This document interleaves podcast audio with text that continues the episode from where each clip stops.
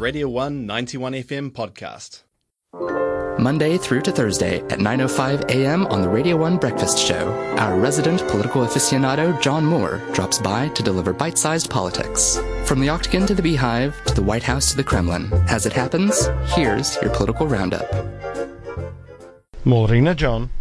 Kia ora koutou, and today it's all about the ACT Party reboot. Now, ACT is going bold and pink with a reboot of the party this week. The new pink logo for ACT is just the start of a complete reorientation of the party.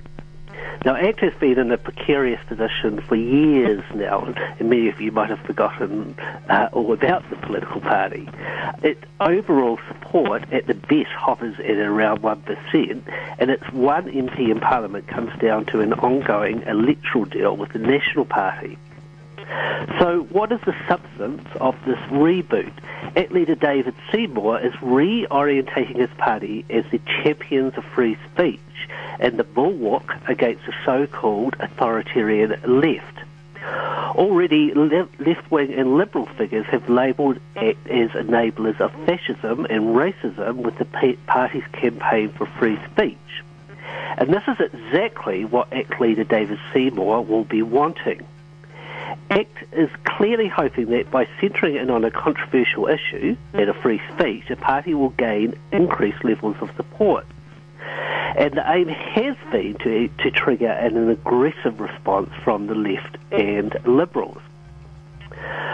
So, is ACT's champion of championing of free speech a principal stance or just an example of trolling of the left?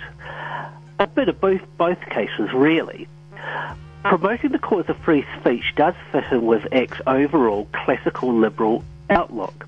Classical liberals do promote both economic liberalism in terms of free markets as well as promoting political liberty in terms of free speech and civil political rights. So ACT's defence of free speech is consistent with their overall philosophy.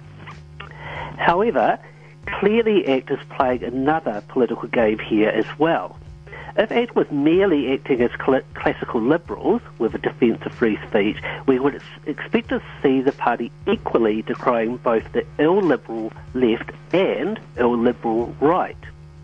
However, however, with Seymour centering his attacks on the left, it does feel like he is attempting to push a cultural political war with his left-wing opponents.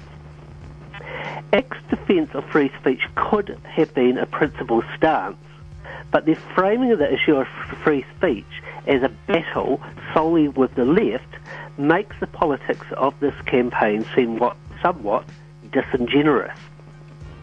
Regardless of the party's motives, though, this reorientation of the party as a champion of free speech against the so-called woke left is likely to work out very well for ACT.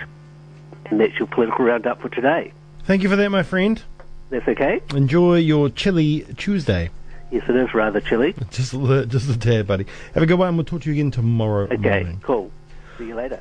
That was a Radio 191 FM podcast. You can find more at r1.co.nz or wherever quality content is found.